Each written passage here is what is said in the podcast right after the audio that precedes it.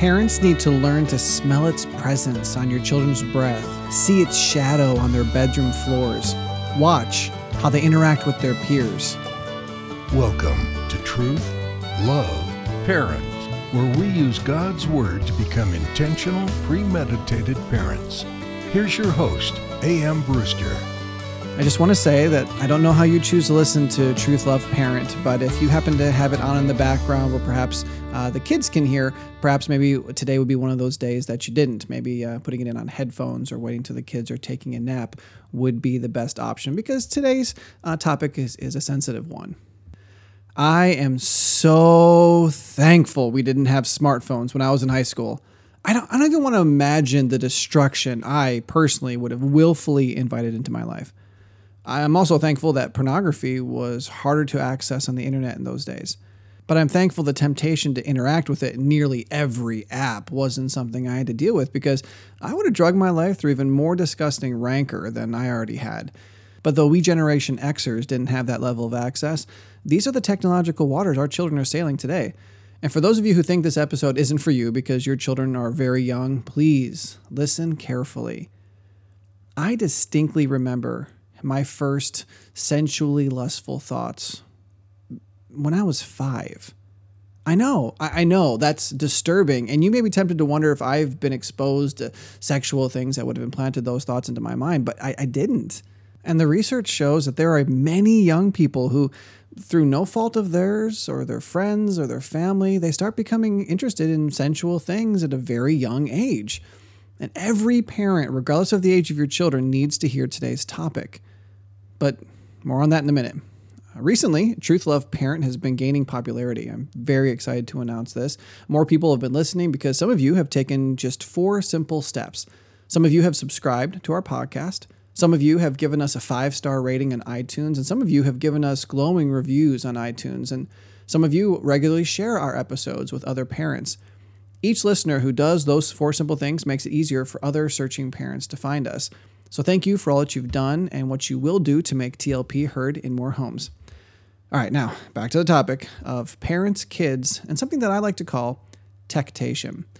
Listen, I know I'm not the first to sound a siren call about young people and the threat technology represents, but I hope you'll be patient with me for just a few minutes as I share some insights I've gleaned from counseling teenagers and children every year who are addicted to sexual sin. Here's the first insight. Number one, Lust doesn't need technology to flourish. Job tells us that he had to make a promise with his eyes not to lust after women. Job is a book written about a family that predates Abraham. In fact, Job is thought to be the oldest book in the Bible. The point is, lust exists in the heart of every human, and sexual lust in particular needs only two things a mind and an object. Please do not think your children are safe from the temptation we're discussing simply because they don't have access to a technological device. All they need is their own mind and something to lust after. Number two, technology is to sexual sin what airplanes are to world travel. See, they don't make it possible, they just make it easier. While driving down the road, traveling about 45 miles an hour, I've often marveled at the amazing speeds we travel compared to the transportation of the past. Horse and buggy have nothing on today's worst cars. And as we've already seen, lust doesn't need technology, but technology sure makes it easier to access it. When before a young man would have to sneak a copy of a dirty magazine, today he can anonymously view whatever forms of vile filth he wants from the comforts of his own bedroom. So, number one, lust doesn't need technology to flourish because number two, technology just makes it easier. And number three, too many parents are it's just ignorant to what I like to call techtation. Techtation is just a unique temptation that technology affords. Did you know that the most grotesque scenes of human sexuality are available to anyone with an internet connection? Did you know your child can send and receive texts you will never know about? Did you know someone could send your child a nude picture of themselves and you never be billed for it? Did you know that almost all of that can happen in your children's most innocuous game apps? And that every single thing I just mentioned can be accessed through the most basic social media like Facebook, Instagram, and Twitter? Now, I, we plan to do an episode in the near future where we detail for you exactly what your children can access just on social media alone. And I'm telling you right now, it's disturbing and it's shocking. Uh, but for now, we got to move on. The fourth thing I have learned as I've counseled teens and children who are addicted to sexual things is this Too many parents trust their children with technology. We, we know you don't trust toddlers around ovens or scissors and pools because of the inherent risk each possesses. In addition, the proportionate immaturity of the child to the enhanced danger of the object just increases our prohibitions. Yet we hand prepubescent, hormone ridden, spiritually immature, lustful young people a device capable of beaming wicked images into their brains. And we somehow justify this decision because our culture condemns us for not trusting our kids. Or because, you know, they're 14 now they're 12 now. You know, they should have a phone. They are in second grade. Listen, I, I know that we want to trust our children so badly. It seems like a need that we have to want to extend them more privileges than they've earned. And in many cases, that's okay. It offers them opportunities to succeed, and even when they fail, most of the time it happens in a safe environment where we parents can help them learn from the defeat. But Techtation doesn't work that way for two of the reasons we've already seen. Number one, we never have an accurate picture of the depths of our children's lusts. I can't tell you how many parents have told me categorically that their child has never seen pornography. But later in counseling, the child admits to seeing things that would make all of us nauseous. And number two, techtation is filled with trapdoors, secret walls, hidden peepholes, and whole underground caverns full of perversion that most parents know nothing about. So, handing your child a device with no filters, walls, moats, barbed wire, and security features is infinitely worse than handing them the keys for the first time. And there's not a single parent who does that without many precautions and provisions in place, because driving a car is a big deal. Well, I would argue that handling a device is an even bigger deal. And lastly, the fifth thing I have learned from working with families where children are addicted to sexual sin is this when sin is finally found out, generally after much disaster has already been wrought, parents often cut the wrong cords. I've unfortunately seen plenty of parents remove the child's device and cut all digital communication with the outside world. And that's unfortunate because most of the time, the court of personal lust is too often left untouched. I encounter the five issues nearly every time I counsel a young person engaged in sexual sins. They come hardwired with lust, can't get around that. They have access to technology that provides them countless temptations in places that seem safe with very few parental restrictions. And when the worst happens, it's often the technology that's blamed. All right, but we mustn't stop with these five observations. I think it's fair to say that most of us disdain criticism that provides no viable solutions.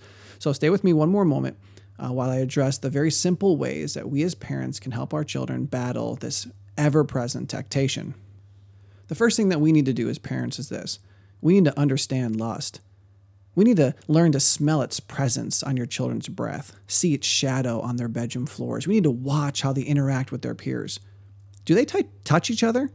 Where are their eyes resting? We have to understand the biblical root of lust and the consequences of lust and the cure for lust.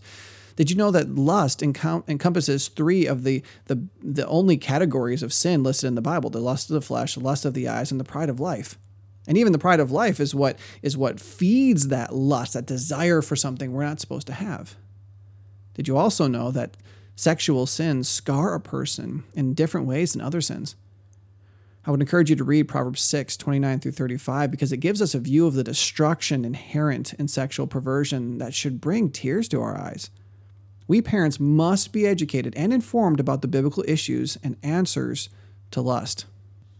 The second thing we need to do is this come to grips with the fact that when you hand your child a mobile device, you're not merely making it easier for them to contact you. It's simple, but we need to understand the inherent dangers of the device.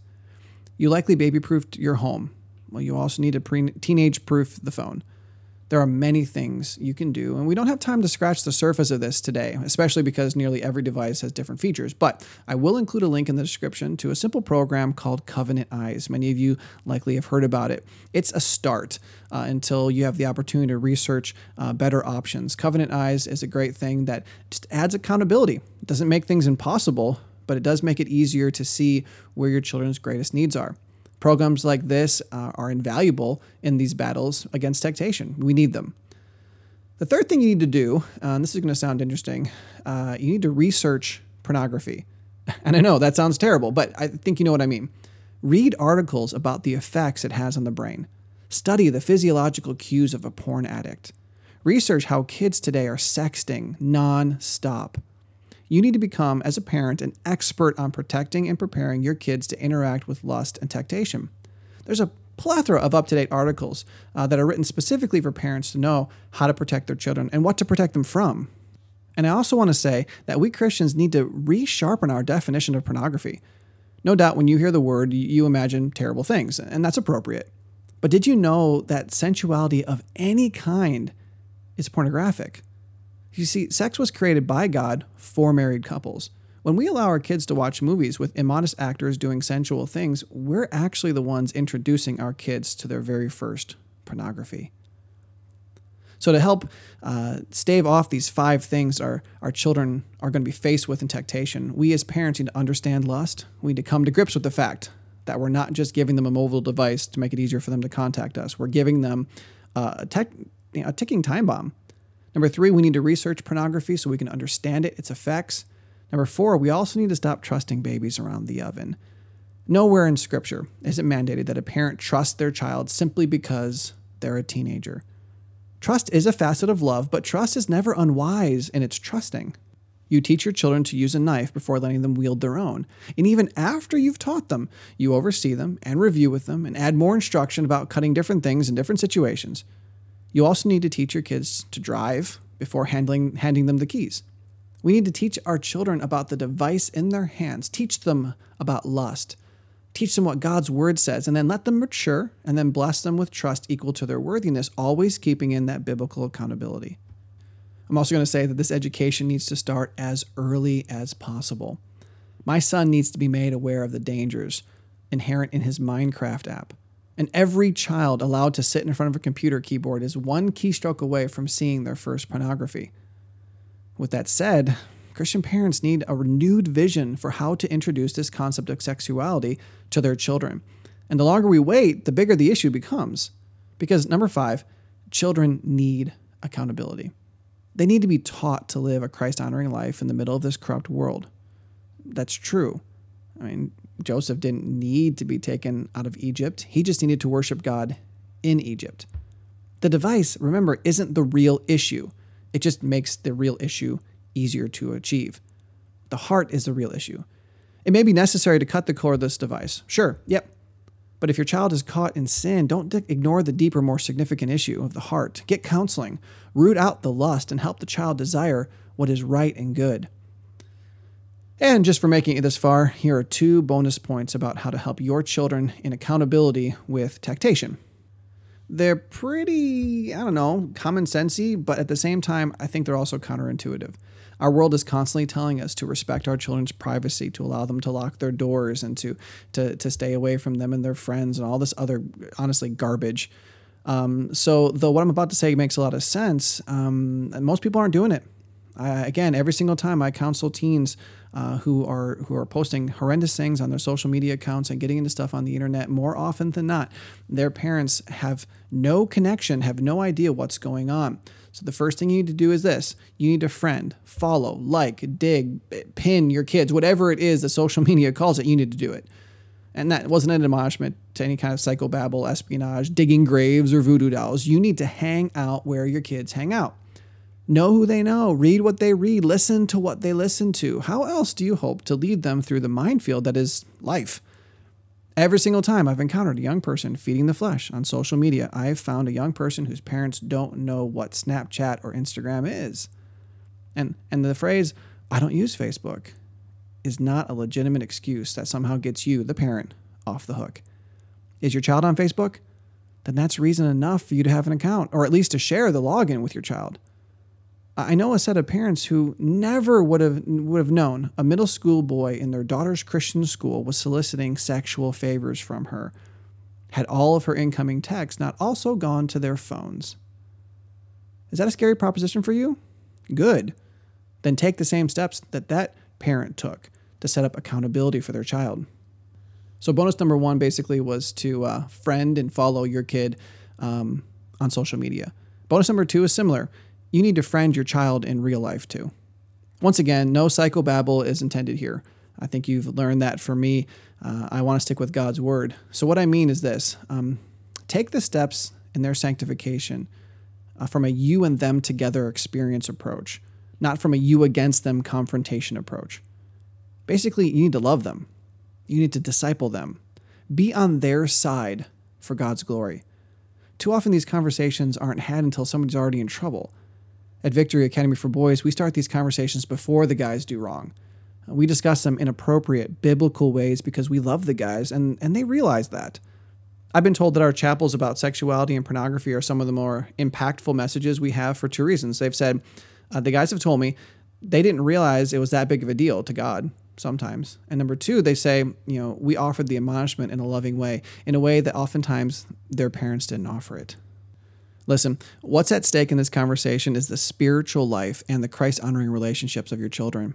Please, whatever you do, don't naively allow them to undergo the painful temptation technology brings to bear on their lust. Help them know what lust is. Help them know how to defeat it in their life with the truth of God's word. And then equip them with the spiritual weapons necessary to fight this ever present temptation. I hope you join us next time. I'm really looking forward to this uh, this next episode coming up here because it's called the fifth way to parent uh, it has revolutionized um, so many things for me in my parenting, but it's also has application to my children, to the students here at Victory, to your kids, to your friends, to your pastor. I mean, it has application to everybody, but specifically within the the realm of parenting. Wow, it just it opened up my eyes to so many things that I was doing the wrong way, and this fifth way of parenting was exactly what I needed to embrace in my parenting to glorify God more. So I really hope you'll join us for this next episode. I also hope that you'll uh, get onto social media and like us and follow TLP on Facebook. You can follow me on Twitter at AM Brewster. And again, please be sure to rate and review. If you haven't reviewed or rated us, please take just a handful of seconds.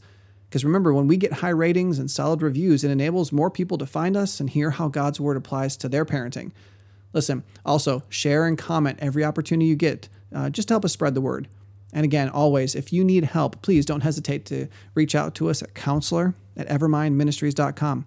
It's a big job, and we'd love to help you do it. So until we see you next time, I pray that you and your child can grow closer together as you both learn to fight temptation.